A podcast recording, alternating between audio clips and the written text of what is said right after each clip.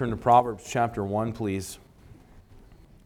Proverbs chapter 1. This morning is going to be more of a topical type message, and I don't often do that. It's okay to preach topical messages, but typically it'll be expository and working through passages of Scripture. But today's going to be a little bit more topical, and it's primarily going to be a salvation message again uh, this morning. But there are definitely some truths for God's people uh, this morning and encouragements for us as well.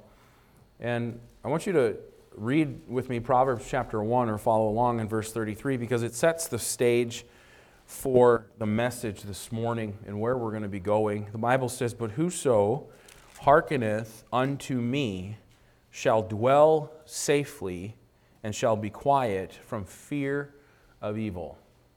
The proverb tells us that if we will hearken unto the Lord, the promise is that we would dwell safely and be quiet, not full of anxiousness over and fear of evil. I want to talk to you about where is safety. And the reason I want to do that is because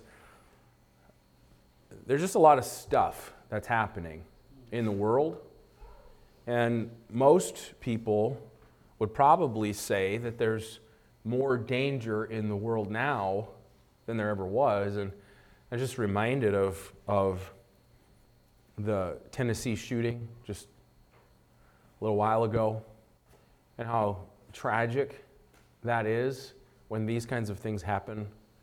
And I lament, number one, loss of life in general, but I also lament the direction our country is going. And um, it, was, it was shameful and it was hurtful and it was, it was grievous when I saw on the news that, that there were protesters after all of that who were protesting gun violence, you know.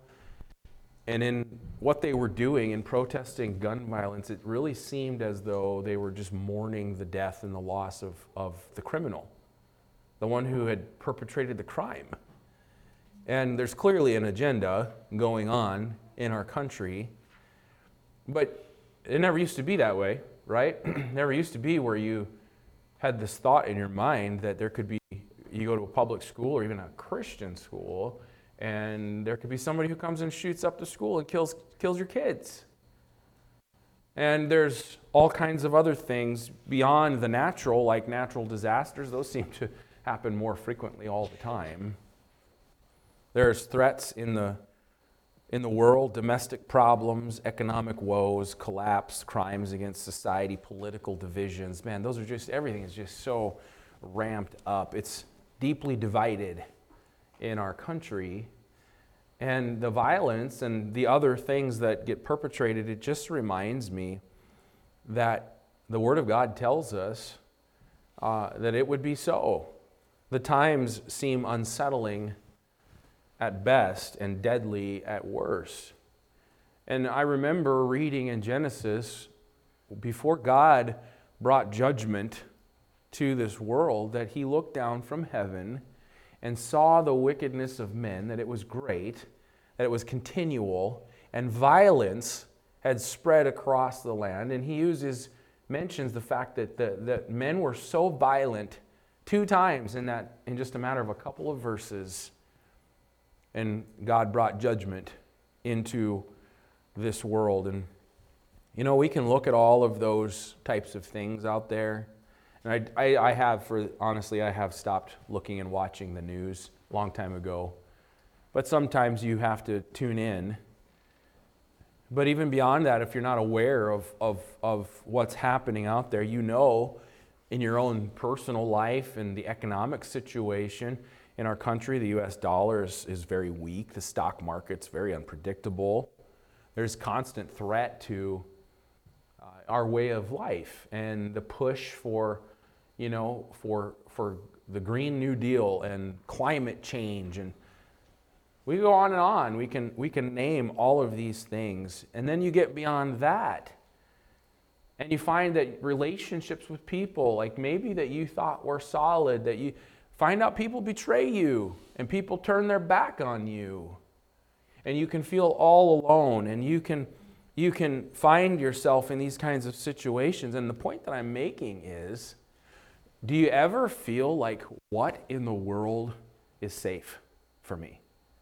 Do you ever feel like sometimes like I I don't even know if I can feel confident or safe or secure rather maybe that's a better word finding security even in relationships with people. What is it in this life that brings security, even in the middle of all of that? Where is there in life the thing that is truly safe or secure? How can we feel that sense of security in anything when everything is changing so rapidly all around us? Who can we trust? Rely on? You certainly can't society. You certainly can't the government, that's for sure. None of those none of us would even say that. But where do we find and where can we sense real security even in the midst of all of that? Well, in the entire universe, there's only one thing that does not change. And it's actually a person.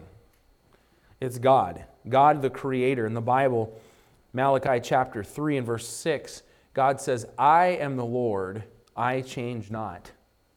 And what that tells us is that God is saying, I am the one who is reliable. I am the one who is trustworthy. And what God has promised way back then is still true today, just like when He first gave it, because God is forever faithful and God is the one who is steadfast. It's His nature, it is His character. And His Word, the Bible, hasn't changed either. There's truth and there's promises in it, but our challenge is to believe and to apply truth from His Word in our heart and in our life. We were talking this morning in our Sunday school class about how we are already victors in this life through Jesus Christ. And Satan will attack, and Satan will tempt, and Satan will try to discourage. And, and we talked a little bit about you know, people who suffer with and battle depression. And, and we talked about other uh, instances where our flesh seems so strong and, and we can become feel weak, we can feel overpowered, we can feel overwhelmed. It leads to being in a rut, it leads to depression. And we are more than conquerors in Christ, and we need to put up a fight because we've already won the victory in the Lord. And the point I'm making here is the Bible promises some things, and the Word God gives us instruction, but our challenge is that we have to apply that into our life because it doesn't do us any good if we don't do. And that's what Philippians 4 talks about. The peace that passes understanding will keep your hearts and your minds through Christ Jesus. And those things that overpower us, the things that, that grip our soul and grip our mind and cause fear, those things need to be replaced. And that's why Paul says in verse 8 think on pure things, think on true things, think on things that are lovely and right. Replace the bad with the good. And then he says in verse 9, these things do, and the God of peace shall be with you. The point again is God's word hasn't changed. Our challenge is to believe it and to apply it in our life so that we can experience what he has said. Proverbs, since we're here, look at Proverbs chapter 29. Proverbs chapter 29 in verse 25. The Bible says, The fear of man bringeth a snare but whoso putteth his trust in the Lord shall be safe. There's another promise right there. Where is safety? Where is security? It's for the one who puts his trust in the Lord. And so, how can we find security? How can we be under God's protective care, even in the midst of a world that is raging all around and struggles of life and all of the above? Well, First of all, we need to understand this. We need to acknowledge where we are as people. How do we find security? Well, the first step is to acknowledge where we are as in an individual, as people, In our natural condition as human beings, we come into this world already outside of God's place of protection, God's provision, and God's blessing. We're sinners by nature. When we come into this world, the Bible says that we come forth from the womb speaking lies. In our natural condition, we are outside of God's protection. We're in rebellion against God and are actually living under divine condemnation from the moment we're born. Isaiah chapter 64 and verse 6, speaking of humanity, says that we are all as an unclean thing. Romans 3 in verse 23 says, All of us have come short of the glory of God. Look at Romans chapter 3 and verse 19 with me. Turn over there. Romans chapter 3 and verse 19.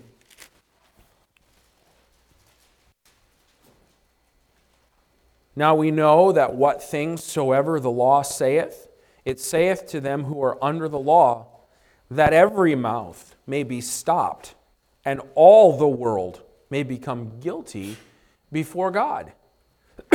Excuse me, this tells us that all the world, that means every person who's ever lived, when we come into this world, is in a, in a condition of being guilty before God. It declares that we are all in this same position as guilty sinners before a holy God who will judge sin.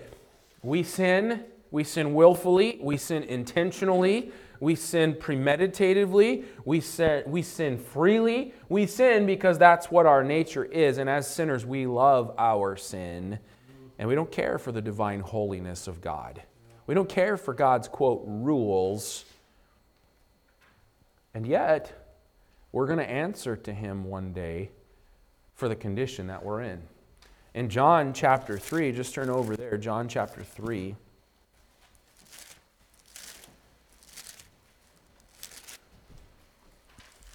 I want you to look at verse 18.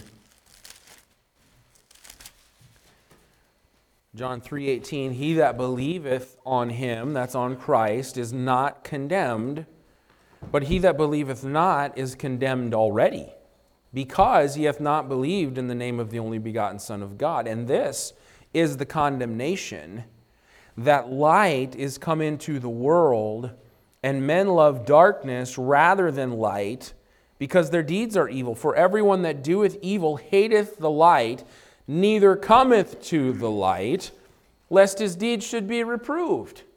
This tells us a couple of things. Number one, when we come into this world, we're in a place of con- condemnation already because we haven't believed on the name of the Son of God. The place to escape condemnation is believing on Jesus Christ. But then he says, This is why there's condemnation, because men in our natural state love darkness rather than light, because our deeds are evil. Your natural course and my natural bent toward the evil that is in my heart, the evil that is in this world, not toward God's righteousness. Why is there such animosity towards God and toward Jesus Christ. I just read this or saw an excerpt of this yesterday, I think it was, that they're trying to pass legislation in Israel making it illegal to teach in the name of Jesus or to speak his name. And, they'll, and there's a jail sentence for those over 18, that's X number of years, and even those under 18 would go to jail if they passed this law for, for trying to be a witness for Jesus Christ and speaking in his name. Excuse me. How crazy is that? How crazy is that, Seth? I don't know all the details of it. I just saw a little excerpt of it. But it doesn't surprise me. And who's to say that that same sort of thing isn't coming right to where we live as well? Do you remember in Acts chapter 5 when Peter and the apostles were performing miracles and people were bringing their sick from all the regions about, and the Pharisees and the religious leaders were in an uproar over this, and they arrested them for it. And they put him in jail. And then they were miraculously set free from jail, and the angels go back into the temple and keep on teaching and preaching. And then when they went to go to get them out of the jail because the chief priests were calling for them, they're like, the, the jail is locked up. The guards are there, but when we went in, we couldn't find anybody. And then somebody comes along and says, Hey, those guys that you put in jail, they're in the temple, they're teaching again. And so they sent the captain of the guard and, and the temple police, and, and they, they arrest them again, but they didn't do it with violence because they were afraid of the people. Like the people would be in uproar, they might get stoned. And they bring him to the chief priest, and they're like, Didn't we tell you and command you not to teach in this name anymore? And what did they say? We ought to obey God rather than men. What's the point I'm trying to make here? Why is there such a animosity towards Christianity, towards truth, towards Jesus Christ. Because men love darkness rather than light. Because naturally their deeds are evil. You know what? Let me just be really honest with you. Sometimes, sometimes I can stand up here and I can preach and I can look out here in the audience and I can see people don't pay attention their heads are down, they're goofing around, they're doing all kinds of stuff. They don't want to hear the truth. They're trying to ignore it, they're trying to push it aside. All of a sudden, everybody just went like, Why is that? Why is there hatred? Why is there animosity? Why is there why is there resentment? Why is there th- why is that does that go on? Because men love darkness rather than light. And the Bible says here they won't come to the light. Did you notice that? In verse 20, for everyone that doeth evil hateth the light, neither cometh to the light. And why? Lest his deeds should be reproved. He's going to be exposed for what he is. He's not attracted to and drawn to the truth of God. Why is that? Because our deeds are evil, because that's where we are as sinful people. And what I'm saying is, first, in order to understand security, we've got to acknowledge where we're at. What am I? In order to find security, we have to acknowledge what we are. Our sinful, wicked heart places us outside of God's good favor and God's blessing. And we can never find true safety or peace or security until we understand and realize where we are at in relation to God. We're outside, we're separate, we're born into this world aliens, enemies of God. In our natural state, we have to understand that. And we'll never find security in this life in our own effort we'll never find trying to make our way through this world. Man, you, you, you just ask the rich man who died in Luke chapter 16, was it? The rich man and Lazarus? He fared sumptuously every day. He made his way through life. But he died, just like Lazarus did, or the beggar. And the Bible says in hell, he lifted up his eyes, being in torment. It's coming one way or the other, either in this life or the next. Our relationship to God has got to be addressed. Our relationship needs to be understood. And where we are outside of Jesus Christ is in a place of condemnation. Secondly, in order to understand and know security, not only do we need to understand or acknowledge where we are, but secondly, we must accept what God has revealed. That means that we have to accept what God has revealed about us. That means we have to come to the point where we say, You're right, God, and I'm wrong. And I agree with you. And the Bible shows us that the Bible shows us that, that God sent his son into this world, Jesus Christ, to go to the cross, to pay the penalty for our sin. And because of that, Jesus Christ is the only way that we can be cleansed or forgiven and be accepted by God. God has provided this. We need to acknowledge and agree with God about our sin, accept what He's revealed about us, but secondly, accept what He has revealed about His Son. Romans chapter 5. Turn over there with me, please. Romans chapter 5 and verse 12.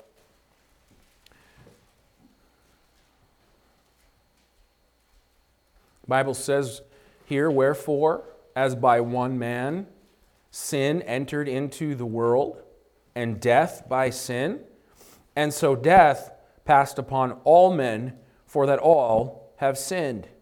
That one man was Adam. By Adam and his rebellion and disobedience to God, brought sin into this world, and death came about because of Adam's sin. And we're all the children of Adam. He's the first man. We all are, are relatives of him. And the Bible says, and so death passed upon all men, for all have sinned. We have that sin nature. And we need what we need to understand is that we need pardon from this sentence of death that has been passed upon us. We need pardon from the judgment of God, but Jesus Christ is the only one who paid that sin debt. That's why John 3:16, for God so loved the world that he gave his only begotten son, that whosoever believeth in him should not perish. That word perish it talks about it means utter destruction, and it's utter destruction for all eternity in the lake of fire. You believe in Jesus Christ, and you're not going to perish but have everlasting life. In the book of Acts, in chapter 16, turn there, please. Acts chapter 16. Acts 16 and verse 31. The Bible says, And they said, Believe on the Lord Jesus Christ, and thou shalt be saved. Believe on the Lord Jesus Christ, and thou shalt be saved. So often, people want to be right with God. They have an understanding, at least a little bit of God, and they have this understanding inside of them that they need a relationship with God all over the world, in all kinds of religions. There is an innate sense in mankind that there is a God, there's a higher power, there's a being, there's something, and I need to please Him. I need to have a relationship with Him. Now, they make up their gods, but what I'm saying is something in their soul, something in their spirit, their God conscious tells them that they need to be right with God. And people want to be right with God. They acknowledge that, but many times they go about it the wrong way. Either they're not instructed in the Word of God or they're trusting in the wrong thing. And I've talked to so many people throughout my almost 20 years of full time ministry.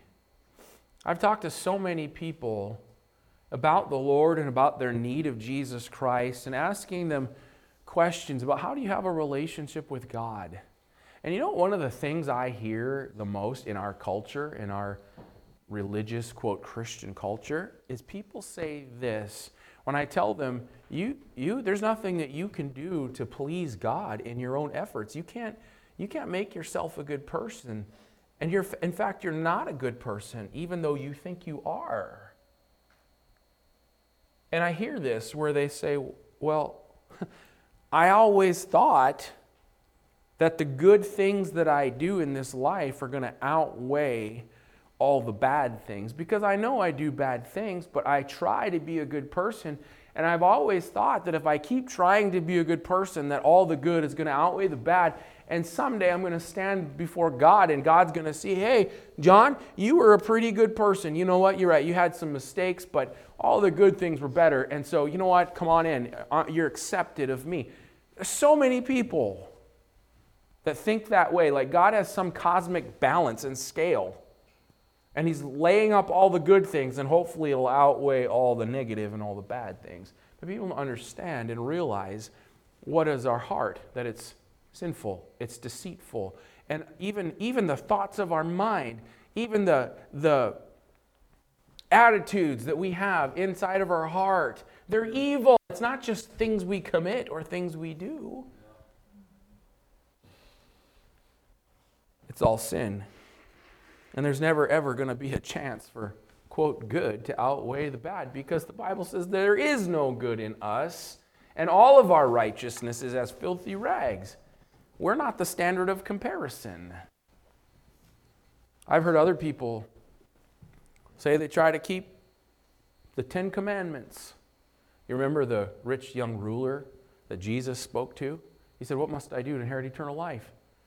Jesus said, Well, keep, keep the commandments. He said, Oh, I've kept them all from my youth up. Remember that we've been talking in Galatians on Wednesday night in our study through Galatians? In Galatians chapter 3, in fact, turn over there. Galatians 3 and verse 10.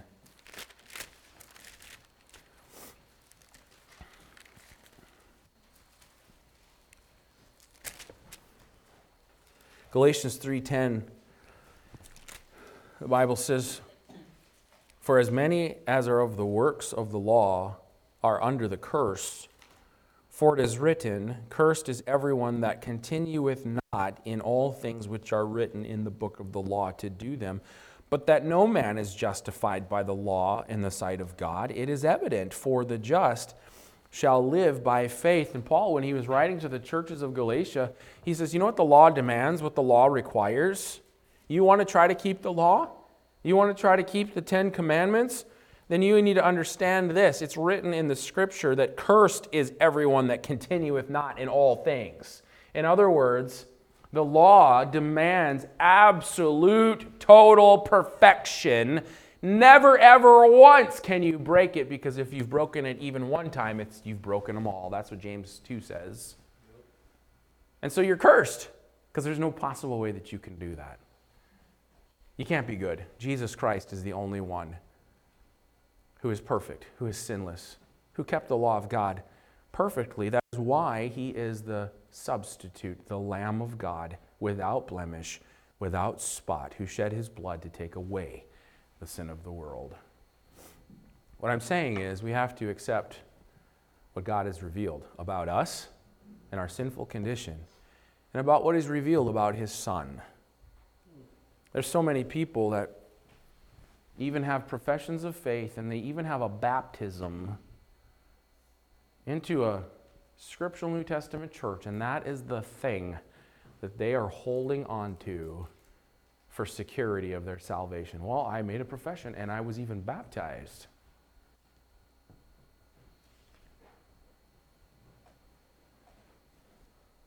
It's a shame when people are so deceived by their own heart. And our heart is just desperately wicked. We don't even know the length or the depth of it. Jesus Christ can set us free. Amen. So we need to acknowledge where we're at in our relationship with God. We need to accept what God has revealed about us and about His Son. And then, thirdly, we need to apply what God has provided. Look at 2 Corinthians chapter 4. Apply what God has provided. 2 Corinthians chapter 4. And look at verse 6. 2 Corinthians 4 6 says, For God, who commanded the light to shine out of darkness, hath shined in our hearts to give the light of the knowledge of the glory of God in the face of Jesus Christ. This verse tells us that God commanded that light should come into the world. And he's not talking about physical light, he's talking about spiritual light.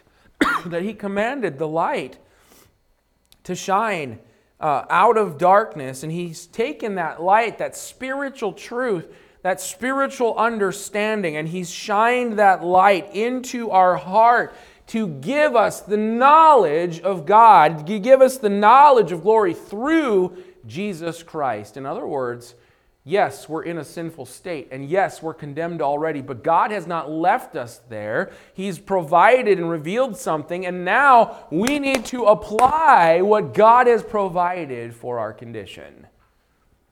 He's given you light, spiritual truth. We're commanded in the Bible then to repent of our sin and believe on the Lord Jesus Christ. Look in Acts chapter 3 and verse 9, 19. Acts 3 and verse 19, the Bible says here, Repent ye therefore and be converted, that your sins may be blotted out when the times of refreshing shall come from the presence of the Lord. The command is repent so that you can be converted and your sins can be blotted out. In Acts chapter 17 and verse 30, it states it a little bit differently, but makes the command more clear. Acts 17 and verse 30. And the times of this ignorance God winked at, but now commandeth all men everywhere to repent. It means it's not optional. God has provided something. The command is to repent and believe on Jesus Christ. It's not optional. The only other side of that is condemnation. We already dwell in that. And it means, what does it mean then to repent? Number one, it means to see ourselves where we really are as condemned sinners. And from the heart, to change our mind or repent about our sin, about our rejection of Jesus Christ, about not submitting to Him when we know He's calling. Did you know, young man, God is calling you to repentance today?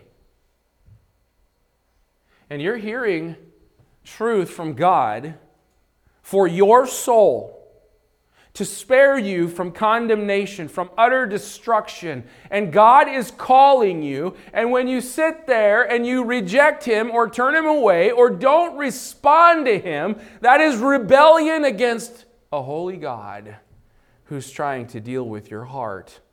He's calling you, and you are not submitting to Him.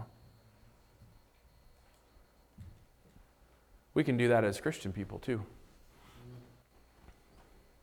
I was trying to pull us back because we've gotten astray. But we're not submitting to Him. Oh, we're going to face it. We're going to feel it. Because if we're really a child of God, He's going to chasten us. He's going to give us a spanking, a whooping in the vernacular to correct us, and it's for our good, and it's painful, but afterwards it yields the peaceable fruit of righteousness in our life. The problem is we are not submitting and we're not agreeing with and aligning with God and His purpose, His will, His truth. Repentance is changing your mind about that. We need to repent as saved people sometimes. Lord, I've been in rebellion against you. I've not walked with you. And I'm sorry for allowing my flesh to control me, and I'm sorry for drifting away. And I want to be close to my Heavenly Father. And 1 John 1 9 tells us when we do that, when we confess our sin, that's repenting. He is faithful and just to forgive and to cleanse us from all unrighteousness. What I'm saying is, we need to see ourselves for what we are. Here's how we apply what God has provided repent toward God. See ourselves for what we are. Change our mind about our sin and our rejection and our rebellion and not submitting to the Lord when He calls. Secondly, we need to trust and accept Jesus Christ, who is God's Son, as the only Savior for my soul.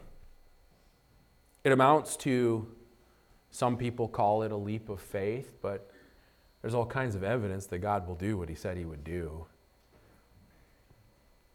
You completely commit your life, your eternity to God through Jesus Christ. And with a repentant heart, we must believe only on Jesus Christ as our Savior. Repentance from religion, from good works, from our own way of thinking. He's the one who saves. He does it all by himself. Salvation is of the Lord. Jonah 2 9 says, Salvation is of the Lord. It's only by His grace. And I'll close with this. In a world full of turmoil, a world full of wickedness and evil, danger, like we haven't felt danger like they do in other parts of the world, but it might come to our doorstep. What certainties do we have? And in a world of all of these things, it soon becomes clear that knowing Jesus Christ as our Savior is our only place of real security. He gives us a brand new life. He makes us all thing, he makes all things new. He gives us a peace that only comes from God. Not only do we have peace with God, but now we have the peace of God, real peace brought by the Holy Spirit of God the guilt of sin and fear of the future can be gone. You ever fear the future? The unknown? And we extrapolate from all that we see going on now and we just imagine that it could get worse and it probably will. And it starts our mind to running and racing and we start to fear what we don't know in the future. How am I going to be cared for? How am I going to be provided for? All kinds of other thoughts. But with the Holy Spirit of God and the peace of God, the fear can be gone. As a child of God, you've got God's promise that He'll take care of you, He'll protect you, similar to how you would love and care for your own kids, only God is perfect and He does it perfectly and He does it all the way.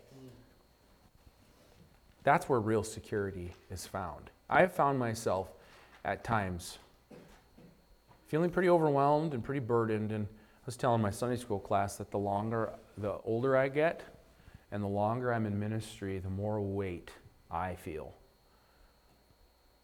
And it can cause fear, it can cause stress, lots of stress. And that brings to a place of being overwhelmed sometimes. And what is the answer? What is the answer? It's not me buckling under it and like, oh, I just got to get stronger and lift the whole burden and I can handle this and put on a stiff upper lip. And so that's not the answer.